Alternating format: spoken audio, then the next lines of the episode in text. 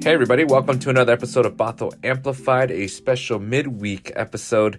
Uh, tonight, we launch our Lent season on this Ash Wednesday. Uh, we are on a Lenten journey through the theme of seeking. Uh, this is from the creative work of a sanctified art, uh, looking at the ways in which people in Scripture and even ourselves are seeking something. And so, we uh, launch this series by turning to Isaiah 58 and asking asking ourselves, what is it the kind of fast that God would choose? Uh, check out the sermon here. Good evening. My name is Claudia Green, and tonight's Ash Wednesday service begins the holy season of Lent and the start of this year's theme of seeking honest questions for deeper faith. Our first reading of the series is from Isaiah 58, verses 1 through 12. Shout out, do not hold back. Lift up your voice like a trumpet. Announce to my people their rebellion, to the house of Jacob their sins. Yet day after day they seek me and delight to know my ways, as if they were a nation that practiced righteousness and did not forsake the ordinance of their God. They ask of me righteous judgments. They want God on their side. Why do we fast, but you do not see? Why humble ourselves? But you do not notice. Look, you serve your own interest on your fast day and oppress all your workers. You fast only to quarrel and to fight and to strike with a wicked fist. Such fasting as you do today will not make your voice heard on high. Is such the fast that I choose, a day to humble oneself? Is it to bow down like the head like a bulrush and to lie in sackcloth and ashes? Will you call this a fast, a day acceptable to the Lord? Is not this the fast that I choose to loose the bonds of injustice, to undo the straps of the yoke, to let the oppressed go free, and to break every yoke? Is it not to share your bread with the hungry and bring the homeless poor into your house? When you see the naked, to cover them and not to hide yourself from your own kin. Then your light shall break forth like the dawn, and your healing shall spring up quickly. Your vindicator shall go before you. The glory of the Lord shall be your rear guard. Then you shall call, and the Lord will answer. You shall cry for help, and he will say, Here I am. If you remove the yoke from among you, the pointing of the finger, the speaking of evil, if you offer your food to the hungry and satisfy the needs of the afflicted, then your light shall rise in the darkness and your gloom be like the noonday. The Lord will guide you continually and satisfy your needs in parched places and make your bones strong. And you shall be like a watered garden, like a spring of water whose waters never fail. Your ancient ruins shall be rebuilt. You shall raise up the foundations of many generations. You shall be called the repairer of the breach, the restorer of streets to live in. Holy words for God's people. You know, one of the things that I do uh, at the start of these high holy seasons is to text a few colleagues uh, some words of encouragement uh, to find some connection. Uh, today, I, I, found myself texting uh, these words. I said, Hey, as we enter into this Lenten season, know that I'm praying for you, that you would experience the fullness of God's presence in your life as we journey through the holy seeking and sacred reflection.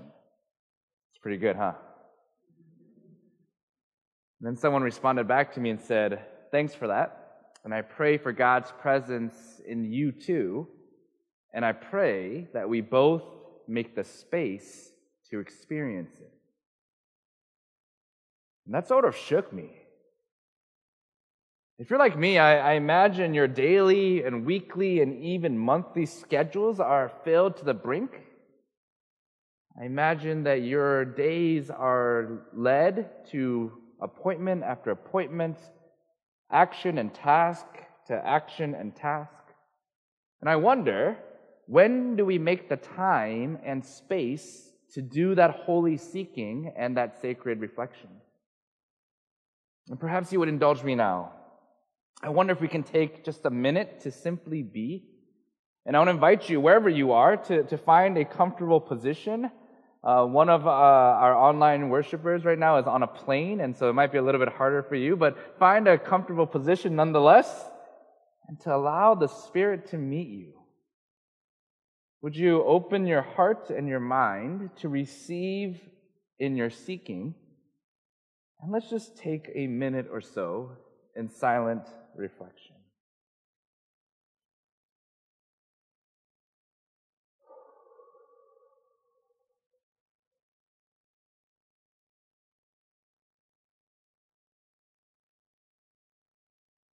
I want to invite you to find your breath, to take two deep breaths in and out.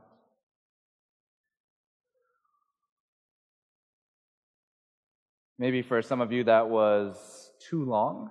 Maybe for others that wasn't long enough.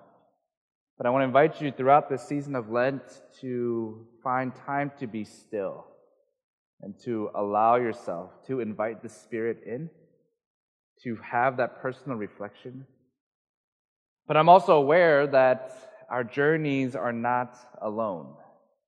And this journey of life is one that we do together. In, in Korean, we have this word uri. Say uri with me. One, two, three, uri. It's a noun. As a noun, it means us. Uri, us. Right? But it's also used as an adjective. Uh, uh you see, in Korean, we, we don't actually uh, use the possessive my to describe anything. Right? I don't say come to my house. I actually say come over to our house. Come to Uri house. And I, I don't say, hey, uh, my grandmother called. I, I say our grandmother called, Uri grandmother. And so forth. There's this communal aspect, this inherent in our language that we do life together. And I think this is where I want to pick up our text from the prophet Isaiah this evening, this, this idea of Uri, because when you go to uh, verses 1 and 2, uh, we, we find what we have is a commandment from God to the prophet to declare to the people that they are rebelling against God. And the people, they, they, they respond, hey, wait a second, God, what, what are you talking about? We fast, but, but it's your problem. You don't see it. We humble ourselves, but, but it's your problem. You don't take notice. The, people thought that they were being right with God and that they were doing the things that they needed to do to connect with God. They were trying to seek out God's heart because they felt that they had lost God, or more directly, that God had given up on them. And so they fasted, right? They participated in this practice to find connection with God. They refrained themselves. They denied themselves things of the world usually food, so that they could find intentional connection with God, to be more open to hearing and feeling the movement of the Spirit in their lives. They, they fasted because they remembered that they had lost their home, that they had been in exile. They fasted so that they could seek a response or an answer to their continued troubles, and they hear nothing.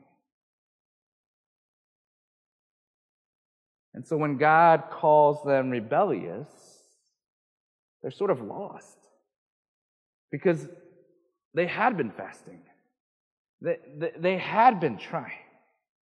They, they thought that they were doing the right thing, but, but God goes on to ask a question that I think is so haunting even today. Is this not the fast that I choose? And we get this whole litany of things. Hear them again. To loose the bonds of injustice, to undo the thongs of the yoke, to let the oppressed go free, to break every yoke, to share bread with the hungry, to bring the homeless poor into your house, to cover when you see one naked. You notice that God takes fasting, which is so often considered a, a personal practice, and transforms the whole nature of it. Fasting, which was once internal, now becomes an outward facing practice.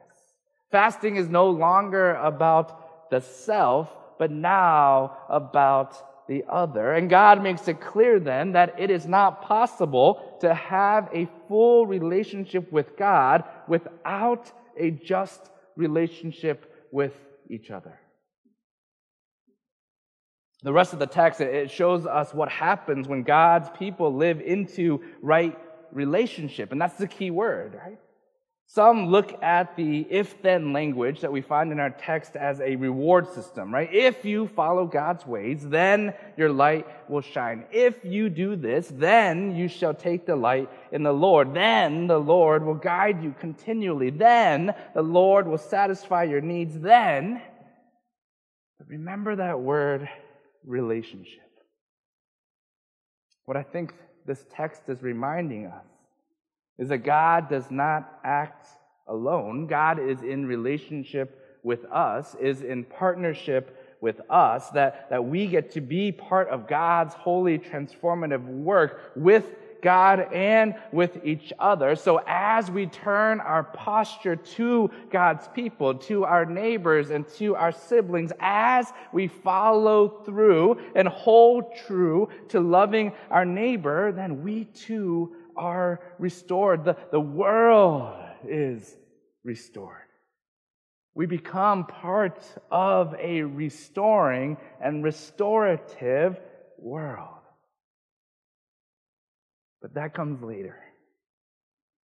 Tonight, we start this 40 day journey recognizing our human mortality before God, those times when we turn away those times when we separate ourselves from God and from our neighbor.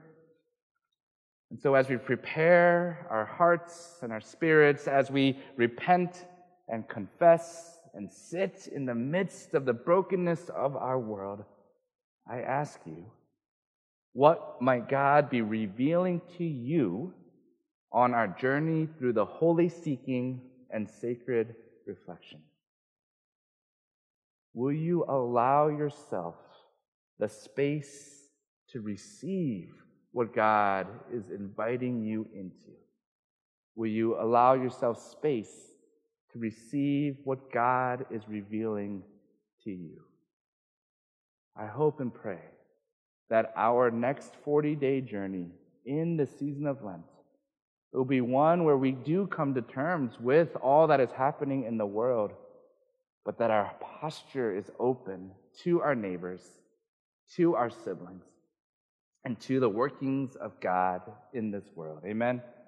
Amen. Let's pray. God, we enter in this journey trusting that you are with us, that you journey through it with us.